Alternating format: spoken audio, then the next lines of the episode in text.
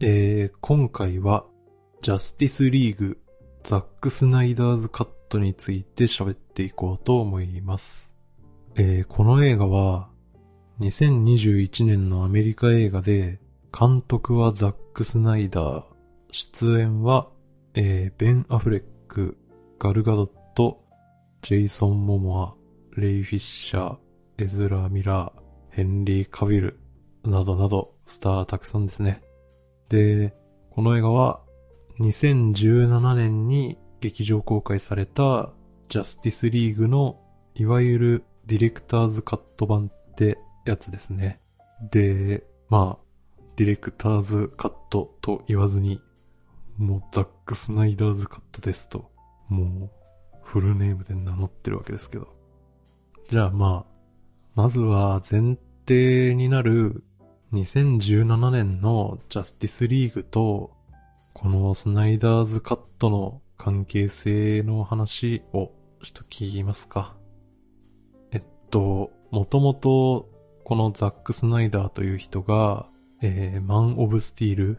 バットマン ブイエス スーパーマンで、まあ、監督してきて、 ディーシー エクステンデッド・ユニバースっていう、まあ、マーベル・シネマティック・ユニバースに対抗したディーシー コミックス の, あの実写映画シリーズの、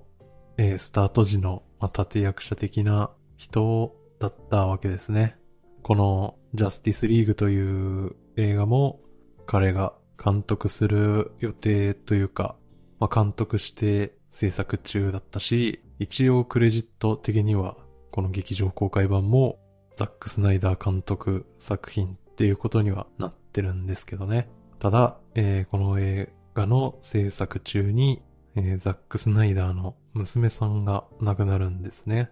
で、そこで監督を降板して、で代役として抜擢されたのが エムシーユー の方でアベンジャーズのいっさくめ、あとアベンジャーズエイジ・オブ・ウルトロンのにさくの監督と、まあ、あとマーベルのドラマの方ですね、エージェント・オブ・シールドの、まあ、制作組織なんかをやってきて、その手腕を認められていたジョス・ウェドンという人が、えー、代役として完成させたというのがにせんじゅうななねんのジャスティスリーグですね。で、まあこのジョス・ウェドンという人が、えー、当時このジャスティスリーグの制作において暴れ回ってしまったんですね。まあ具体的にどうなったかっていうと、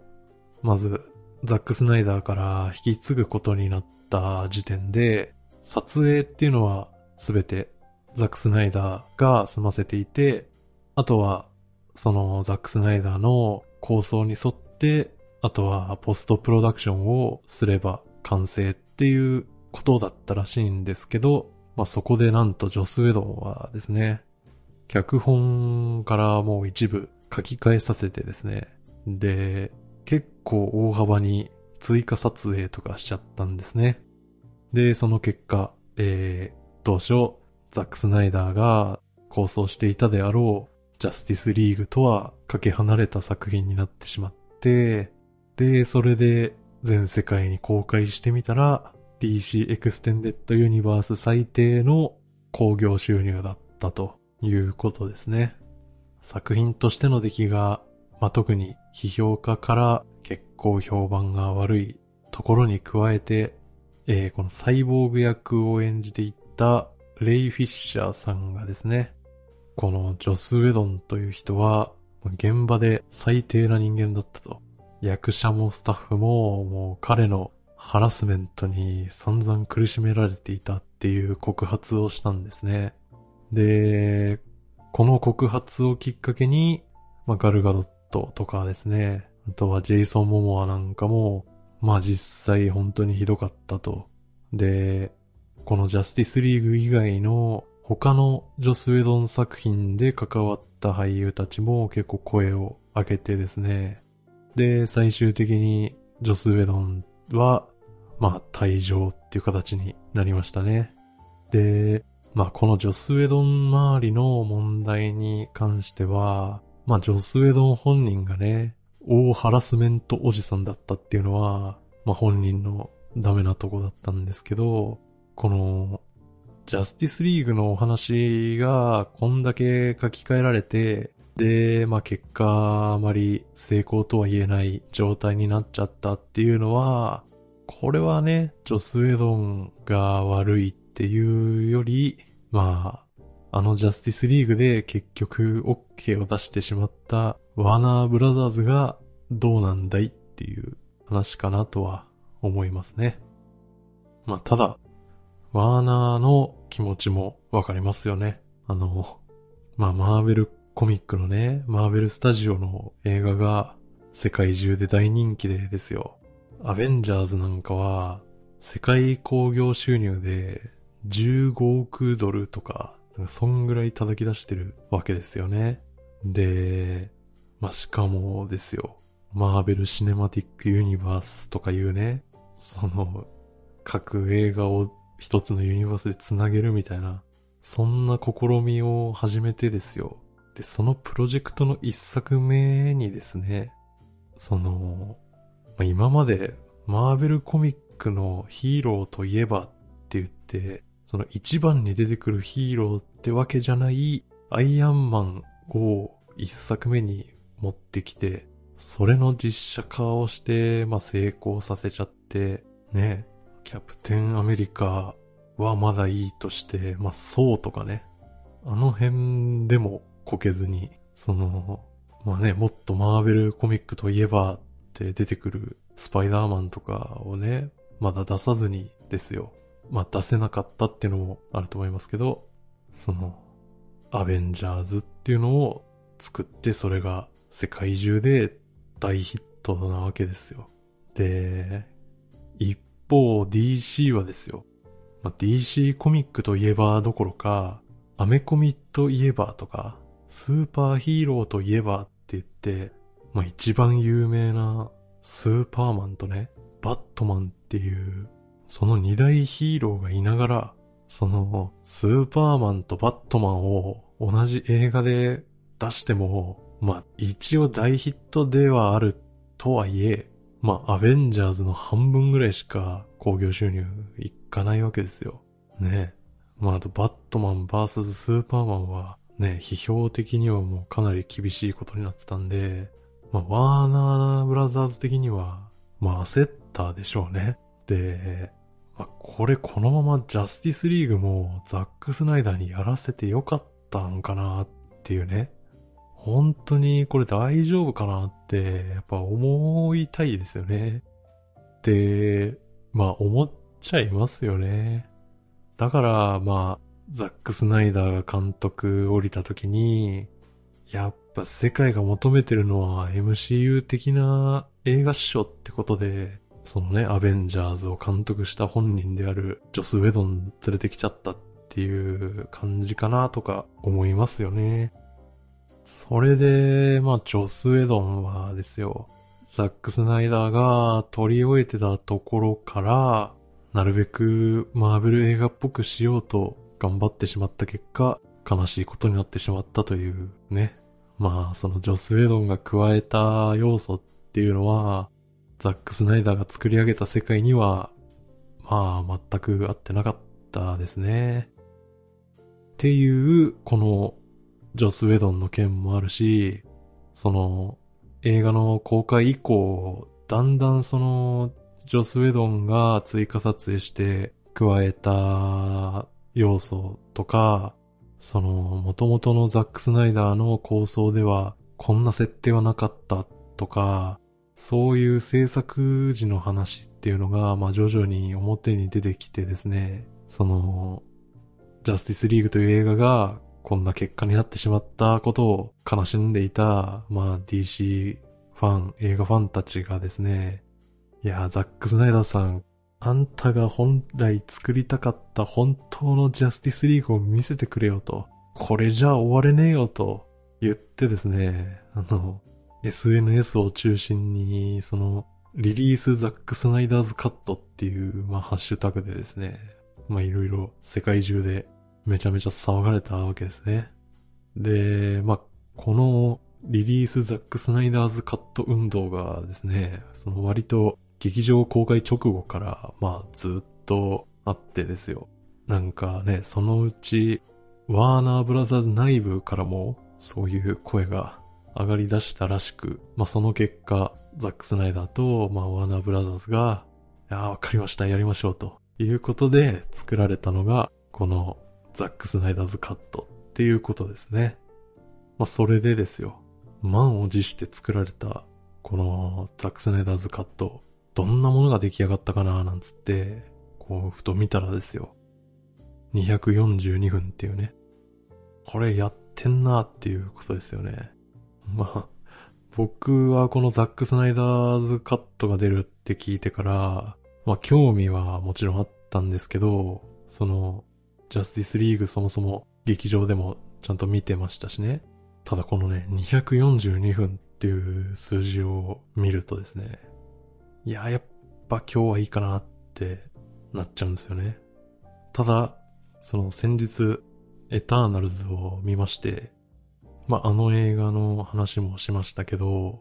まあ、ちょっと ディーシー 映画のことも思い出してですね。で、まあ、その先日、エターナルズについて喋った回では、まあ、かすかな記憶を頼りに、あの、バットマン ブイエス スーパーマンとか、ジャスティスリーグが退屈でしんどかったっていう話をしたんですけど、まあ、実際どんな具合だったかなと思って、見るなら今かと思いまして、ついにこのにひゃくよんじゅうにふんを見たんですよね。で、まあ、ついでに劇場版も一回、もう一回見返しまして、合計ろくじかんですよ。まあ、ろくじかんも使ったらね、もうせっかくならまあなんか喋っとくかと思って今回取り上げてみました。でね、このザック・スナイダーカットなんですけど、見てみたら、まあ、結論としてはまあ良かったですね。で、まあぜひ言っておきたいのは、よっぽど ディーシー 映画とかザック・スナイダー作品が嫌いですっていう人じゃなければ、一見の価値はありだと思いましたね。特に、あの、僕みたいに、そのにひゃくよんじゅうにふんだけがネックなんだよな、みたいな人だったら、割と全然いけますよっていうね。っていうのも、まあ、この映画、パート立てになってたんで、えっと、エピローグも入れたら、ななパートでしたかね。ななパートに分かれてるんで、まあ、いちにちいちパートいっしゅうかんかけて見るっていうのも、あの、全然ありっていうね。そういう見方でも全然見れるし、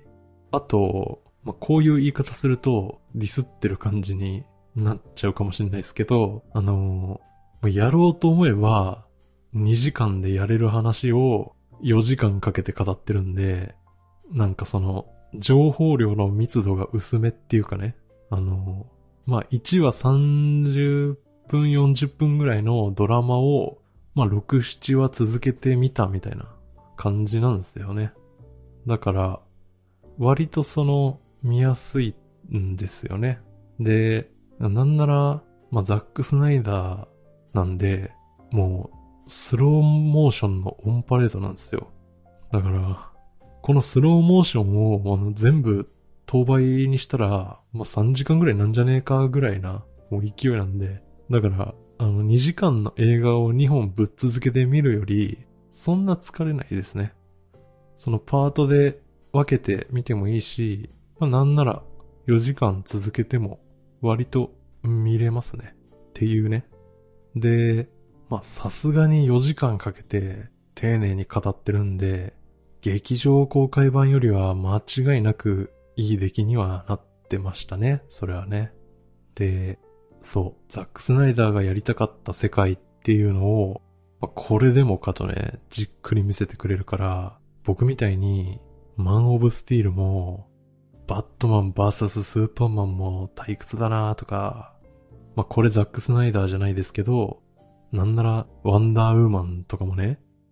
あのクライマックスは何ですかみたいなことを思ったりしてね、その ディーシーイーユー はなーみたいな感じの人間でも、まあ、ここまでやりきってくれてるのを見ると、やっぱりこういうヒーロー映画の方向性は、まあ一つの道として正しいというか、その エムシーユー とは差別化した形で成功できそうじゃんみたいな。なんか割と、あ、このユニバースの続きを全然見たいじゃんみたいなことは素直に思えましたね。うん。まあ当たり前ですけど、やっぱこの映画は劇場公開版と見比べるのがやっぱり面白いですね。で、まあ見比べてみると劇場公開版と結構違うっていうね。これはびっくりしましたね。もうファンの間では、あの、このよじかん版の方こそがジャスティスリーグで、劇場公開されたのはジャスティスリーグジョス・ウェドンカットって呼ばれちゃってるみたいですね。あのー、まあ、このよじかん版見ると、まあ、逆にちょっとね、なんか同情しちゃいますよね。あの、劇場公開版がなんでああなったかって、やっぱりそのワーナーブラザーズがにじかんにまとめろっつって、しかも、もっと明るくしろっつって、もうそういう指示でやらされたのが原因ですからね。それ考えると、その、無理やりにでもひゃくにじゅっぷんに詰め込んで、一応一本の映画として完成させたのは、まあ十分すごいですよねっていうね。だってね、そりゃよじかん使っていいよって言われたら、ジョス・ウェドンだってね、間違いなくもっといい作品にできたはずですしね。で、ザック・スナイダーだって、いやにじかんに、絶対にじかん以内にまとめろって言われたら、まあ果たしてどこまでやれたかって思いますからね。まあでも、ジョス・ウェドンが入れ込んだギャグがね、なんか性差別的だったり、まあ彼自身はかなり問題あった人なんで、まあそんなに擁護もできないんですけどね。うん。で、このザック・スナイダー版で、まあ、追加修正されたところについて喋っていきたいと思うんですけど、って言っても全部は上げきれないというか、もうキリがないしね。あのー、もう気づききれてないぐらいあるんで、まあもうほんと僕のわずかな記憶に残ったのだけ喋りますね。まあ一番はジャスティスリーグメンバーのその各キャラの掘り下げが丁寧にされてたのが良かったですね。っていうのと、やっぱりね、ザック・スナイダーの手にかかれば、やっぱヒーローたちの神感っていうのはだいぶ強まってましたね。まあ、まずはサイボーグですよね。彼はもはや主人公と言って差し支えなかったですね。その、まあこのスナイダー版ではサイボーグのオリジンがきっちり描かれてたんで、その彼のキャラクターがすごく飲み込みやすかったですね。劇場公開版だとね、その父への不信感とか、また母との関係とか、その彼がサイボーグになる前の人間性とか性格があんまりわからないままガンガン進んで、でもなんかすごい苦悩してるし、で彼がジャスティスリーグに加わる動機もちょっとわかりにくいんですよね、劇場公開版だと。でその辺がまあさすがにというか解消されてるんで非常に見やすいですよね。でまあ、神感の話で言うと、サイボーグは、あの、能力について、劇場版の時以上に、なんか、全能っぷりが説明されてましたよね。もう、このインターネット社会の中では、お前は無敵だみたいなことを言われてましたけど、やっぱね、ここで神感をね、強く感じますよね。もう彼が、ちょいちょいって手動かしただけで、もうその辺の貧しい人の人生一個救えますからね。なかなか、なかなかやりますね。まああと、サイボーグと並んでフラッシュですね。彼は劇場公開版より大幅に重要な、まあ、なんなら最重要だったと言っても過言ではない役回りになってましたね。で、あとフラッシュのあの能力ってものを劇場公開版よりももうちょっとこう真面目に考えてる感じがあって、そこもまあ腑に落ちるというか良かったですね。あのフラッシュってまあ超速いじゃないですか。で、その彼がそのスピードフォースでしたっけ、あれで移動中に何か物に干渉すると、まあ、現実ではまあかなりの衝撃になるんですよね。だからあの中盤で一回そのステッペンウルフたちと一戦交えるときにフラッシュがあのパラデーモンを軽く押すだけでめっちゃ吹っ飛ぶっていう描写が、まあ、劇場公開版もスナイダーズカットもあったと思うんですけど、まあだからキザルですよね。光の速度で蹴られたことはあるかいっつってね。で、その蹴りを止められて、戸惑いこそが人生だよキザルくんっつって、そういうことですよフラッシュは。まあだからね、それを考えると一般人を助けるときにあの人を担いだりして移動したらその人死んじゃうんじゃないか問題をね、やっぱ感じちゃいますよね。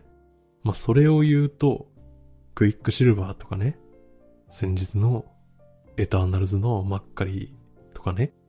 あの人たちもじゃあまずいじゃんってまあなりますけどね。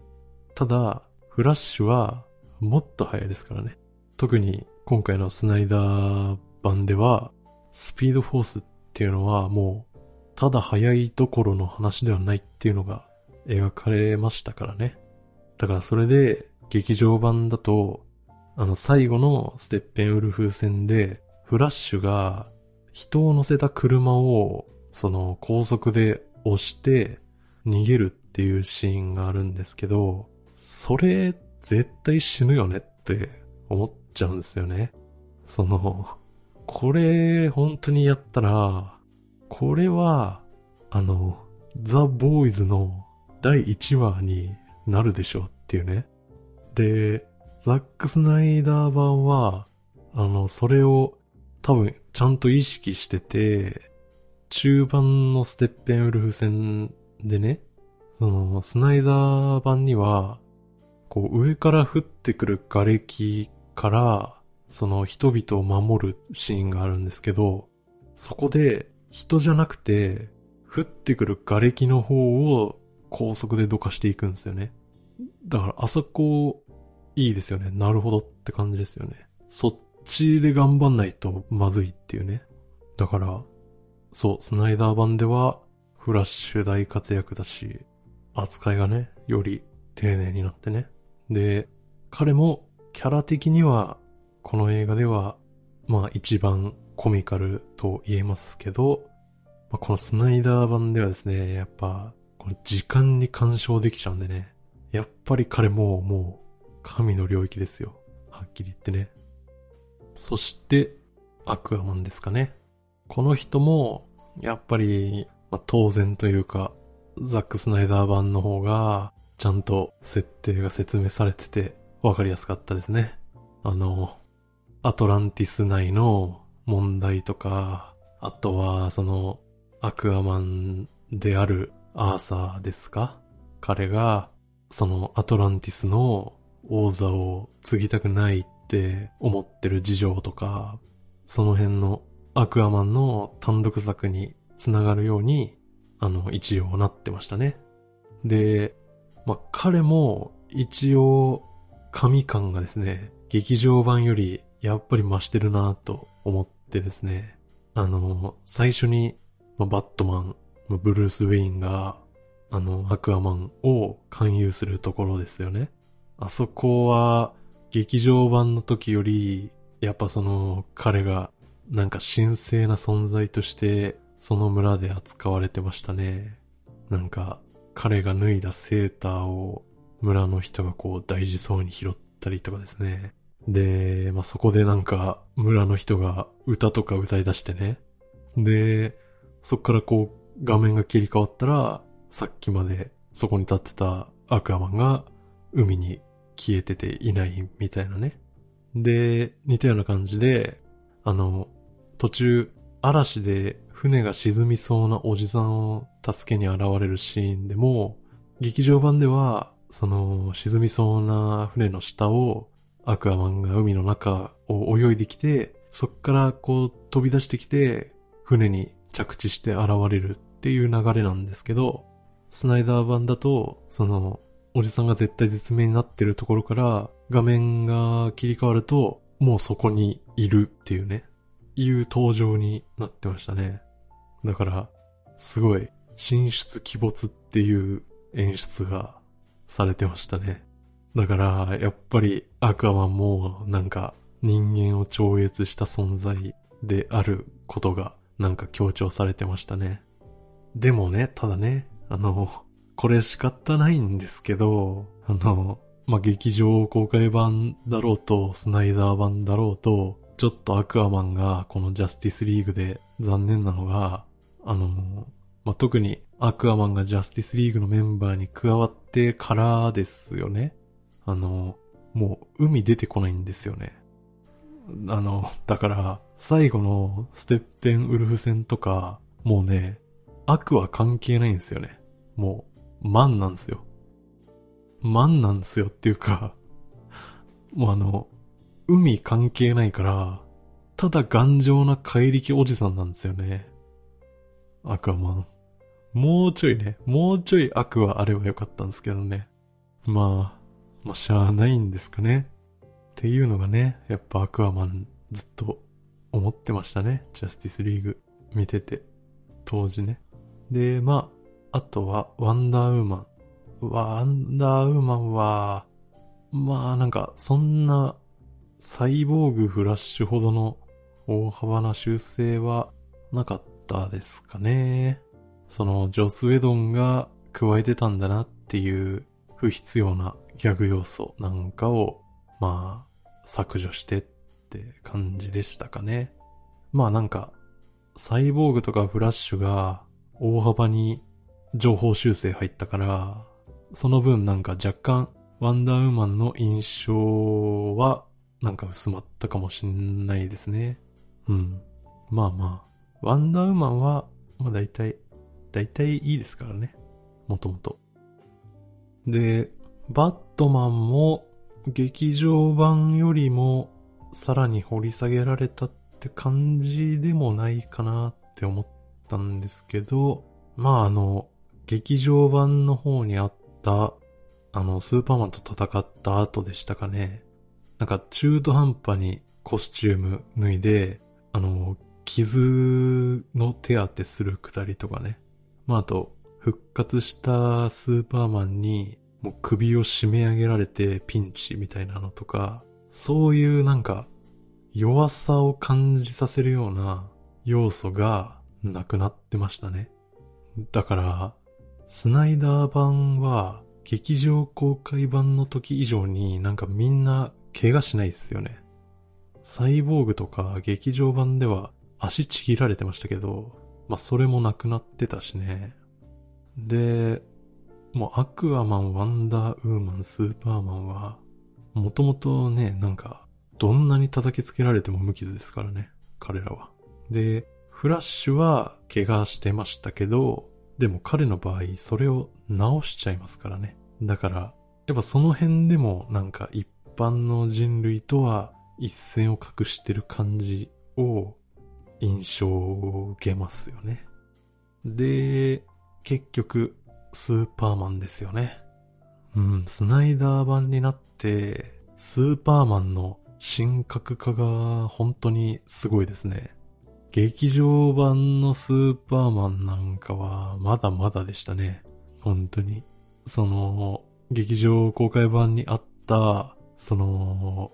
彼が復活した時に空中でちょっとよろけるみたいな、あれもなくなってたし、両手広げたスーパーマンが太陽に重なるあの絵とかね、すごかったですね。まあ、そもそもこう死から復活っていうのももろにそうですしね。あと、そう、バットマンがジャスティスリーグを結成するために動くくだりなんですけど、なんか劇場版ではそのスーパーマンという最強の存在が地球からいなくなってしまった今、その地球にあるマザーボックスとかいうやばい箱を求めて宇宙からの脅威が迫ってきてるから、それに対抗するには団結するしかないっていうので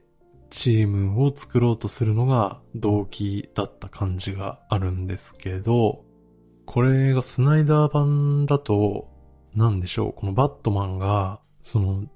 俺のせいで正義が分断されて、その結果スーパーマンが死んじゃったから、俺がスーパーマンのためにみんなを団結させてその道を正したいみたいな、そのなんかスーパーマンのためにっていうのがモチベになってる感じなんですよね。なんかこれすごいなと思って。そう、あと箱の力でスーパーマン復活させようって話になった時に、劇場公開版だと確かバットマンとワンダーウーマンがなんかちょっと揉めてたと思うんですよね。ただスナイダー版だとアクアマンがちょっといややめといた方がって何回か止めようとするとはいえ、まあ割とスーパーマン復活には結構意見一致してんすよね、最初から。なんかそのスーパーパワーを持ってるヒーローたちでもこうスーパーマンさえいればみたいな感じになってるのが劇場公開版よりさらに強まってて、まあだから乗れないっちゃ乗れないですね。ちょっとね、なんか一神教って感じでね。実際スーパーマンいればジャスティスリーグなんかいらなくねみたいな感じになっちゃうしね。だからスーパーマンの扱いって難しいですよね。キャプテンマーベルとかは地球以外を救うので忙しいとかね。あのエターナルズならあディビアンツ絡みじゃないとうちやってないんでみたいなのとかね。ドクターマンハッタンとかは、あ、もう、興味がないです、つって、稼いちゃったりね。あの、そういうのできるんですけど、スーパーマンってやっぱり、地球を守るためにいますからね。もうそもそもが。だから、なかなか地球からは遠ざけられないし、なんか、一旦退場させるには、もう、殺しちゃうっていうね。で、ね、まあそうすると、話は重くなるし、で、うん、まあ、殺しちゃってそっから復活するからね、もういよいよジーザスだしなみたいな、ジーザスクライストだなみたいな。だから難しいですよね。なんか結局ザックスナイダー的なアプローチがベストなのかなとか思ったりはするし、まあでもそれなら自分はマーベルというかスタンリーの作ったヒーローとかですかね。なんかそっちの方が好きだなとか思ったりもして、まあまあスーパーマンの話は重くなるのでこの辺にしましょうかねっていうね。で、はい、ヴィランの方もがっつり変わってましたね。まあほんとステッペンウルフさんはだいぶ良くなりましたね。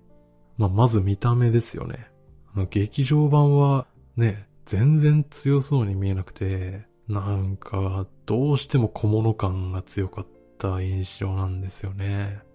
なんだけど、でもやたら頑丈だから、なかなかスーパーマン出てこないと倒せなくて、なんかね、で、魅力もないっていうね。だから、まあ、それがスナイダー版では結構しっかり治ってましたね。まあまず見た目がやっぱりちゃんと強そうになってましたしね。確かバットマン ブイエス スーパーマンではこっちのスナイダー版ジャスティスリーグのあの見た目のステッペンウルフだったみたいですよね。ちょっともう今回ですら見直せてないんですけどね。だからもう一生見ない率高いですけど、そうだから逆にね、なんでなんで劇場公開版ああなっちゃったのっていう感じなんですけどね。で、声質もね変わってて、あのもっと強そうな感じの声になってましたね、あの劇場版よりね。で、そのステッペンウルフの、まあ、上司ですよね。ダークサイドがしっかり登場したんで、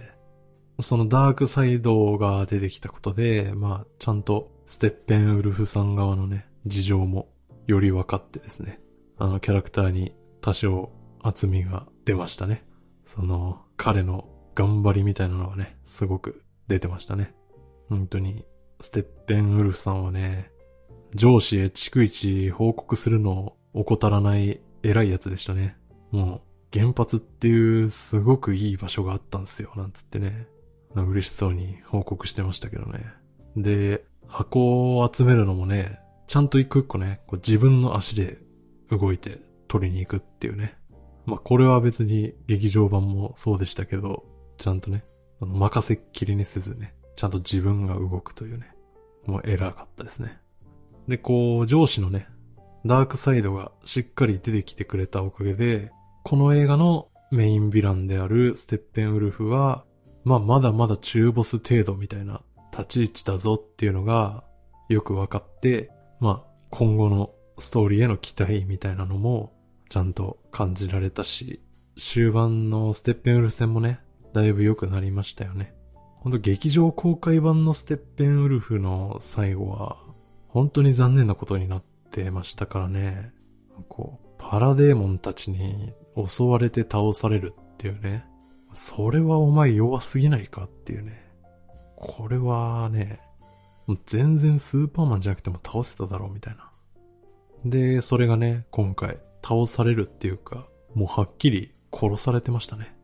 で、そうスナイダーカットはあの血が出るというか、そのゴア表現ありだったのが良かったですね。やっぱね エムシーユー では見られないですからね、その辺で。そうダークサイドさんなんですけど、あのこれどうなのっていうのが一個思うんですけど、あの反生命方程式ですよね。アンティライフエクエーションってやつですね。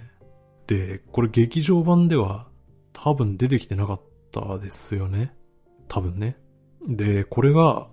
スナイダー版の中で、ダークサイドはこの反生命方程式ってやつを何千年も探してて、でステッペンウルフがなんと地球にありましたよって報告して、何本当かっつって、信じていいのかなんつってね、じゃあもうしっかり征服してこいよとか言ってやりとりしてましたけど、あのスナイダーカットだと大昔にその一回地球に来てますよね、ダークサイドね。で、その時地面叩いて、なんかその文様がねでっかい出てきて、あれが多分反生命方程式ってことですよね。あれ見てステッペンウルフは地球にあったって気づいてましたからね、確か。だからダークサイドって地球に反生命方程式があるの知ってたはずですよね。あれなんですっかり忘れちゃってるんですかね。地球にあれあるのを忘れてて、そのまま何千年も他の星探し回ってたって、なんかめっちゃ残念なやつじゃんっていうね。それでね、その大昔にそのダークサイドが撃退されるところもね、あの一個思ったのはね、なんか地球の全種族がこう団結して戦ったよって言ってたんですけど、なんかあれ見てると、結局あのダークサイドを追い詰めてたのってゼウスとか、あとアレスでしたっけ、なんかあの辺の神たちでしたよね結局。で、他の種族たちはまあ団結してたって言ってたけど、なんか結局なんかね、おのおの戦ってたようにしか見えなかったしね、戦ってる相手はもうダークサイドが連れてきたうぞうむぞうと戦ってただけでね、なんか昔も結局神かいみたいなね、もなんか本当に神が好きだねって思いましたよね。結局なんかゼウスとたちがめっちゃ強いだけじゃんみたいな。で、まああとついでに言うと、あのステッペンウルフが死んだところでダークサイドたちがいる星かなんかがこうポータルの向こうに見えますよね。で、なんかね、周りに大量のパラデーモンを従えてたんですけど、結局パラデーモンかみたいな、なんかもう雑魚敵として散々ぶっ倒してたやつじゃんみたいな。でね、その肝心のリーダーは反生命方程式があった星のことをすっかり忘れちゃってるしね。なんかそれ考えるとね、ステッペンウルフの上司でなんか大ボスみたいな感じで出てきてますけど、なんかこれじゃあスーパーマン一人でなんかちゃちゃっと片付きそうに思えちゃいますけどね、正直ね。で、まあ他にも新キャラは出てきてて、えっと最後ね、まあ中盤から出てはいましたけど、マーシャンマンハンターと呼んでくれとか言ってね、なんか知らないおじさんが飛んでいくところで映画が終わるっていう、なかなか面白いラストでしたけどね。まあこのスナイダーユニバースと呼ばれているこのね、もともとやるはずだった ディーシーイーユー のジャスティスリーグの続編がまあ頓挫している今、彼は今後報われるのかというね、あの、まあ、設定ではスーパーマン級に強いらしいですけど、なんかね、誰っていうね、いうのを思っちゃいましたけどね。まああとジョーカーですかね、ジャレット・レトのジョーカーが見れましたね。僕これ知らずに見たんで、出てきた時結構びっくりして嬉しかったですけどね。まあ本当スーサイドスクワットのじゅうはちばいぐらい良かったですね。もうね、このスナイダー版のジョーカーは何も悪事を働くことなく、なんか誰も人とか殺さずにね、ただ座ってバットマンと喋ってただけでしたけど、でもスーサイドスクワットよりもなんかよっぽどジョーカーだった気がしますね。なんかスーサイドスクワットのジョーカーはもう個人的になんかすげえ痛いやつにしか見えなくてしんどかったんですけど、今回のはね、バットマンに対してお前はヒーローなんかじゃなくてこっち側の人間だろっていう、なんかそのジョーカーのあるべき姿みたいな感じがあってかなり良かったと思いますね。まあまあまあ他にも修正されて良くなった点はあのいっぱいあると思うんですが、まあもう思い出せませんっていうことで、えー、あとはまあ突っ込まずにいられないところも一個言わせてもらうとですね、あのまあさっきダークサイドの話はしちゃいましたけど、もう一個ですね。あのこの映画はね、長いんですよね。なんと長いんですよね。まあにじかんじゃ足りないのはあのわかりますけどね。あのよじかんかっていうね。なんでよじかんにもなっちゃうかってね、やっぱスローモーションだと思うんですよ。もう笑っちゃうぐらいスローモーションでしたね。実際もう笑っちゃったんですけど、ロイスがコーヒーショップから出てくるところですよね。ロイスが店を出て歩くっていうのがスローモーションなんですよね。ここ笑いましたね。これもスローなのと思いましたね。あとね、あのサイボーグの家の前の通りで子供たちがフットボールのボールかなんかを走ってキャッチしようとしてるっていうのもスローでしたね。もういや、どんだけスロー好きなのって思っちゃいますけどね。でもなんかもうこれはマイケル・ベイのトランスフォーマーみたいなね、もうあのガチャガチャ動いて何がなんだかわからないほどいいみたいな、これだからいいんじゃんみたいな、なんかそういう領域かなとも思いますね。もうガンガンスローにしなきゃダメでしょみたいな、それが良さじゃんみたいな、そういうことなんですかね。で、まあこうやってですよ、ザック・スナイダーがこれだけのものをね、作ってくれましたが、ただ ディーシーイーユー はもう エムシーユー みたいにこうすべての映画たちが一つのユニバースの中で全部リンクしてるっていうのよりも、そこじゃなくて一個一個の作品のクオリティを追求しますっていう方向性になっちゃったみたいですからね。だからもうせっかくね、マーシャンマンハンターと呼んでくれって言ってましたけど、まあ、今後ね、もう呼ぶ機会はないかもしれないですしね。だからそう、ジャスティスリーグの続編ももともとは計画されてたらしいですけど、一応ね、もう現時点では制作予定はないんでしょうね。まあ、なんかね、まあ、ここまでやってくれたのを見たらね、せっかくなら続編も見てみたかったってね、今更ながら思いますけどね。どうなることやらって感じですね。まあ、この間のね、ザ・スーサイド・スクワットは最高でしたけどね。まあ、今後あの、ドウェイン・ジョンソンとかもね、ディーシー 映画参加するんでね、やっぱりザック・スナイダー路線にはなっていかないんだろうなって感じではありますけど、うん、まあ、今後どうなるか注目ですねっていうとこっすかね。もうもうよじかんの映画なんでね、もうなんかあんま思い出せないですね。話すことを思い出せないですね。なので終わりますか。ということでまた次回、さよなら。